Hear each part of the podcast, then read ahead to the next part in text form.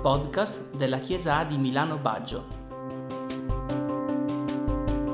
Meditazioni e predicazioni tratte dalla Bibbia, la parola di Dio.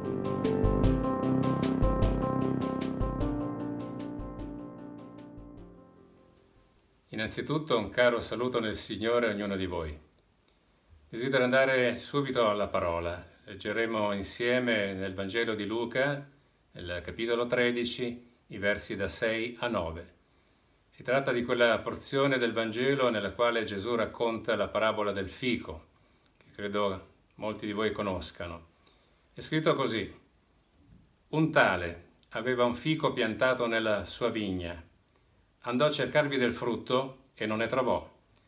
Disse dunque al vignaiuolo, ecco, sono ormai tre anni che vengo a cercare frutto da questo fico e non ne trovo. Taglialo, perché sta lì a sfruttare il terreno? Ma l'altro gli rispose, Signore, lascialo ancora quest'anno. Gli zapperò intorno e gli metterò del concime. Forse darà frutto in avvenire, se no lo taglierai. Indubbiamente questa parabola contiene un'applicazione profetica relativa al popolo di Israele, il popolo allora scelto da Dio, ma contiene anche una parola per i cristiani di ogni tempo e quindi per noi oggi. È una richiesta. Signore, concedici altro tempo. Vediamo in questo racconto, in questa parabola, una florida vigna che rappresenta la Chiesa, la Chiesa di Cristo. Vediamo il padrone, Dio, vediamo il vignaiuolo, Gesù Cristo il Signore, e vediamo un fico improduttivo, che rappresenta il credente che non porta frutto. Ci troviamo di fronte a un Dio che appare insoddisfatto, perché guarda in mezzo alla Chiesa, vede quel credente, vede che occupa un posto, e guardate che quel credente potremmo essere ognuno di noi, ognuno guardi a se stesso e quel credente riceve i benefici spirituali dello stare nella Chiesa, in mezzo ai credenti. Occupa sia un posto, però non produce frutto, non porta frutto, ovvero il suo carattere non fa progressi. Passano gli anni e tale rimane, e la manifestazione dello Spirito di Dio che dovrebbe produrre il frutto dello Spirito non si manifesta, non si avvera, non viene in evidenza. Quindi il padrone ha tutto il diritto per dire toglilo di mezzo, per dire a Gesù, il Signore, in questo caso il vignaiuolo, taglialo, esattamente come avviene per i tralci della vite, quelli che sono staccati che non sono inseriti, che non dimorano nella vita principale. È Gesù che ne parla nel Vangelo di Giovanni nel capitolo 15. E il destino di quei tralci è di essere appunto gettati nel fuoco e bruciati. È una storia brutta, ma in mezzo, ecco quella bella, in mezzo tra Dio e il fuoco si erge un intercessore. È la persona meravigliosa di Gesù che fa questo, è il vignaiuolo, ma è l'uomo della croce che è stata eretta per avvicinare, per collegare la terra al cielo. Ed è lui che dice al Padre, tu hai ragione, Signore, tu hai pienamente ragione, perché non bastano foglie e fiori, tu giustamente ti aspetti del frutto e questo mio figliolo, che è anche tuo figliolo, non porta ancora questo frutto da molto tempo. Andrebbe tagliato. Il suo posto dovrebbe essere occupato forse da uno migliore di lui o di lei. Ma aspetta a toglierlo di mezzo. Aspetta a toglierlo di mezzo. Concedigli ancora del tempo e io dico, credo con voi, sia benedetto questo intervento di Gesù nella nostra vita. sia benedetto colui che è stato chiamato a questo, a intercedere presso il Padre per ognuno di noi, colui che ci concede una nuova opportunità tramite questa richiesta. È lui che ha esteso in questo modo la sua grazia, ha allargato la sua misericordia e ha sconfitto la lettera della legge, quella che ci condannava e ci condanna ancora. Ha preso le difese dei nostri errori, esattamente come è avvenuto quando Giobbe invocava il Signore e gli faceva questa richiesta. È scritta nel capitolo 33, versi 23 e 24.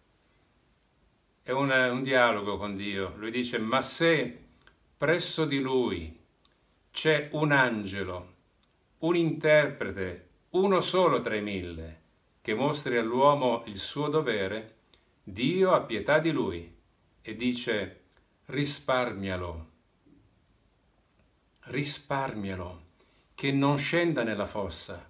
Ho trovato il suo riscatto. Gesù non solo ha pagato il riscatto, lo ha fatto con la sua vita morendo sulla croce, ma non si è sottratto al suo ruolo di maestro per insegnare, mostrare all'uomo il suo dovere, ovvero continuerà a indicare qual è la via da seguire, pur essendo colui che si è messo di mezzo per produrre un risultato. È lui che si è adoperato di più ancora, se mai fosse possibile, perché quel credente potesse portare frutto. Equivale a queste parole, gli zapperò intorno e gli metterò del concime. Permettetevi di raccontarvi una storia della mia famiglia. Quando er-, eravamo ragazzi, mio padre aveva piantato nel giardino di casa un albicocco.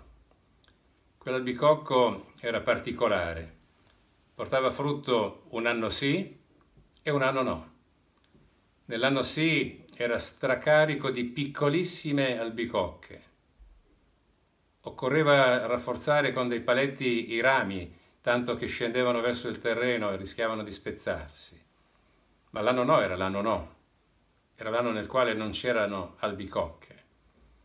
Ma nel giardino accanto del nostro vicino c'era un altro albicocco, più grande, più rigoglioso. E quell'albicocco faceva albicocche tutti gli anni. Erano enormi, almeno io così le ricordo. E quante volte da ragazzo ho fatto questo pensiero, dovremmo togliere di mezzo il nostro e trapiantare quello del vicino. Invece mio padre lo ha curato, lo ha zappettato, lo ha concimato e quell'albicocco ha prodotto albicocche per tanti e tanti anni. E che cosa ha insegnato tutta questa storia? Mi ha insegnato a dare una risposta al, al perché Gesù interceda per chi non porta frutto. Cosa anima Gesù? Perché si mette di mezzo nei riguardi del Padre? Perché per una questione di giustizia chi non porta frutto deve essere tolto di mezzo. E invece abbiamo a che fare con Gesù che lo fa perché ci guarda con gli occhi dell'amore. È quell'amore di cui parla il primo libro ai Corinzi, la prima lettera ai Corinzi nel capitolo 13, il capitolo dell'amore, dove è scritto che l'amore è paziente e benevolo. È l'amore che sa attendere Cristo Gesù, il vignaiolo e lo fa perché ci guarda con gli occhi della speranza. Sempre in quel capitolo 13 di Prima Corinzi è scritto che l'amore spera ogni cosa. È l'amore che spera nel cambiamento della condizione morale o della condizione spirituale di chi non porta frutto. E questa parola è forte, dice forse darà frutto in avvenire. Qui sta la speranza. Forse darà frutto in avvenire se lo tagli, rischi. E allora aspetta, è scritto lascialo ancora quest'anno. E se proprio al termine di questo tempo che tu concederai non dovesse ancora portare frutto, Non io, dice Gesù, ma non è quello che vuol far lui, ma tu lo taglierai. Io concludo con una preghiera insieme a voi. Signore, aiutaci a vedere chi non porta frutto con i tuoi occhi. E a ognuno di noi, Signore, concedici ancora del tempo. Te lo chiediamo insieme nel nome di Gesù. Amen. Per informazioni sui nostri incontri o per contattarci visita il sito web www.adimilano.it.